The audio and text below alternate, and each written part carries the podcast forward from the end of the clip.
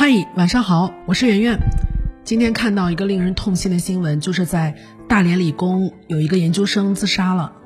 他的自杀的遗言当中写的非常的云淡风轻。他说到他自己几次做实验不顺利，说到自己每次努力都没有结果，说到自己身上承受的压力的时候，还调侃了两句。呃，很多人在这个下面评论说，这人自杀太不负责任了，他的承受能力差。但是看到的更多的是共鸣，就我们仿佛都有过那种人生的时刻，不是吗？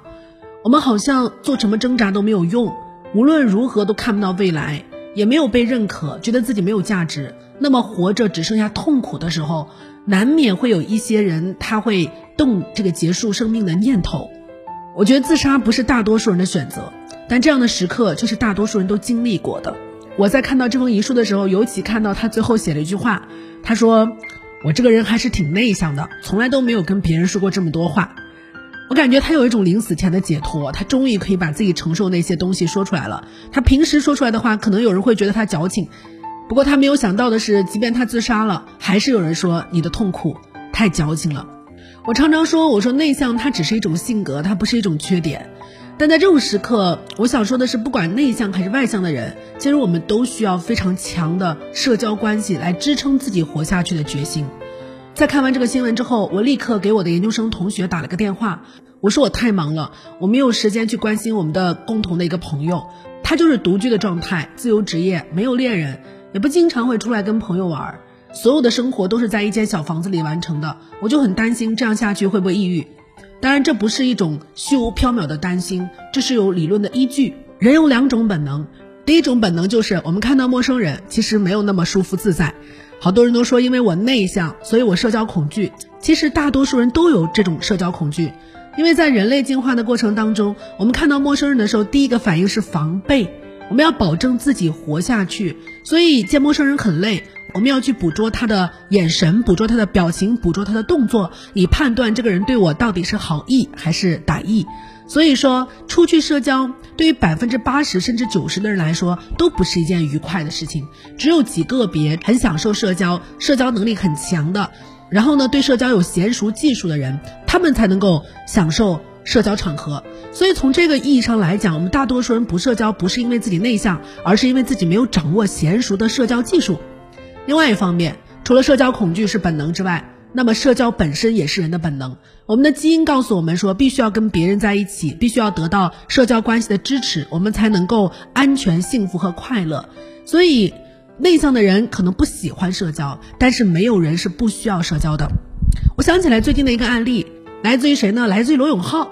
我一直都很好奇啊，很早就知道他结婚了，但是从来都没有见过他的妻子露面。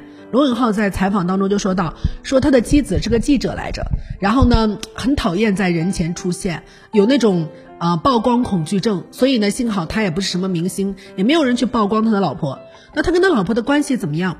他说他几乎不对老婆发火，他老婆跟他在一块两年左右才意识到他是一个坏脾气的人。罗永浩的脾气真的算不上好。有一次直播的时候，下属的折扣没有写清楚，他当着直播间观众的面发火。旁边的助理小妹妹微微尴尬，但依旧要得体微笑。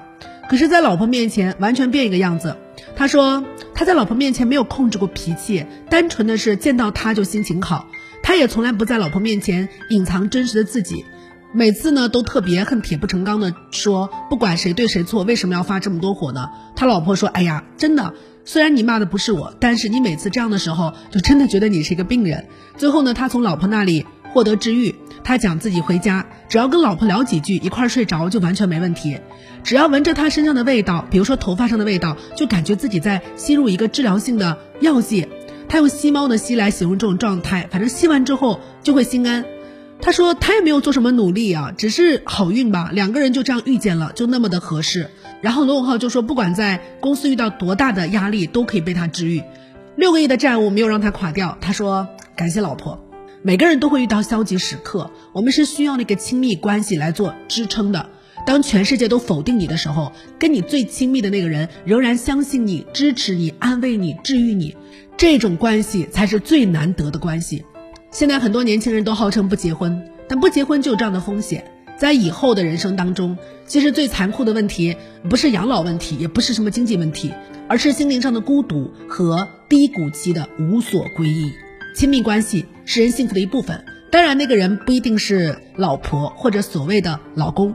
哈佛大学曾经做过一项七十五年的追踪调查，发现幸福跟财富、名声或者拼命工作完全无关，良好的关系会让人更幸福和更健康。再详细一点，他们认为说社会连结对我们有益，而孤独对我们有害。这个有害不仅是说让你感觉到不快乐，它甚至会损害你的身体。如果你长期孤独的话，你患感冒的概率会比一般人更高。第二，起决定作用的不是你拥有朋友的数量，也不是说你是否处于婚姻关系当中，而是你的亲密关系的质量。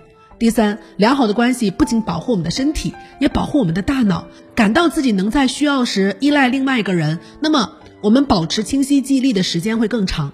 最后，那些拥有最好人生的人，是把那些精力投入到关系当中，尤其是家人、朋友跟周围人群的人。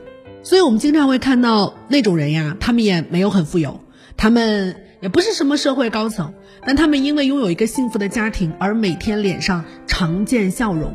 甚至这些社会关系都不一定是家庭，可能就是朋友，就是知己。所以，如果你想要获得幸福，不要绕远，不是获得财富才可以，不是买了车买了房才可以，好好经营你的关系。还想跟大家分享几个小建议，对于那些社交恐惧的人，学会三点吧。第一就是承认自己的不完美。我们出去社交，不是为了成为那种人群当中最耀眼的明星，怀着一颗好奇心去看一下别人的生活，把自己的世界变得更大一点，更大一点，更大一点，仅此一个目的而已。所以你不用总想着说，我是不是说错话了？我有没有在朋友面前表现的完美？在某个场合当中，我是否显得有魅力？这些其实通通都没有你迈出这一步更重要。因为只有走出去，才会遇到人；只有遇到人，才有可能去交往到适合的人。第二，学会夸赞别人。真的，如果你要是不知道怎么去社交的话，就学这一招就行了。学会得体的、具体的，并且实际的去夸赞他人。最近看到一个很温柔的故事啊，一个男孩拜托一个脾气古怪的孤身一人的老太太替自己理发，因为他觉得那个老太太的发型很好看。老太太同意了。理完发之后，男孩抱了抱老太太，小声说：“您不应该一个人，像您这样头发如此好看的人不应该一个人。”你看夸赞是不是让人觉得很暖心？就算夸的不是你，你都会觉得有点幸福感。这就是夸赞的力量。夸赞可以让人身体分泌一种特别的激素，感觉到温暖和被爱。第三。学会寻求帮助，也要成为别人的依靠。我前两天分享一个视频，说我们搬公司有好多好多书，很重。我爸我妈两个人推着一个小推车，拿着我们老家特色的床单打包，帮我把书都搬到了直播间。其实找个搬家师傅也不过几百一千的，但他们能帮忙就感觉好开心啊。女儿再大再独立，他们都想要照顾到。他们对我有用，他们觉得这就是幸福的。其实以前我是不怎么喜欢麻烦父母的，我会觉得说我自己能做到，然后就不要给他们去添麻烦。我也会习惯了那种报喜不报忧，因为觉得自己的忧愁他们也不能够解决。但后来我发现，其实好的关系不就是互相麻烦吗？坏的关系是什么？如果你麻烦我不让我麻烦你是坏的关系，那么反过来亦如是。我总是让你麻烦我，可是我从来不向你求助，不也是坏关系的一种吗？所以说，我们一定要学会袒露自己的脆弱和需要帮助的那一面，获得帮助，在这样的互相的帮助当中，才会增强那一份亲密关系。最后想跟大家说，年轻的时候我觉得自己很酷，我可以独立，我享受孤独，但快到了三十岁，我才领悟到，其实人活在世界上活什么？喜宝说的很清楚了。喜宝说，第一，希望获得很多爱。第二，希望获得钱；第三，如果不行的话，就获得健康。你看，爱其实是排在钱前面的，可以给予爱，同时也被爱。有很多人爱着你，你也爱着很多人，这就是幸福的最高形态。晚安。更多文章可以关注我们的公号“逆流而上”，流就是刘媛媛的刘。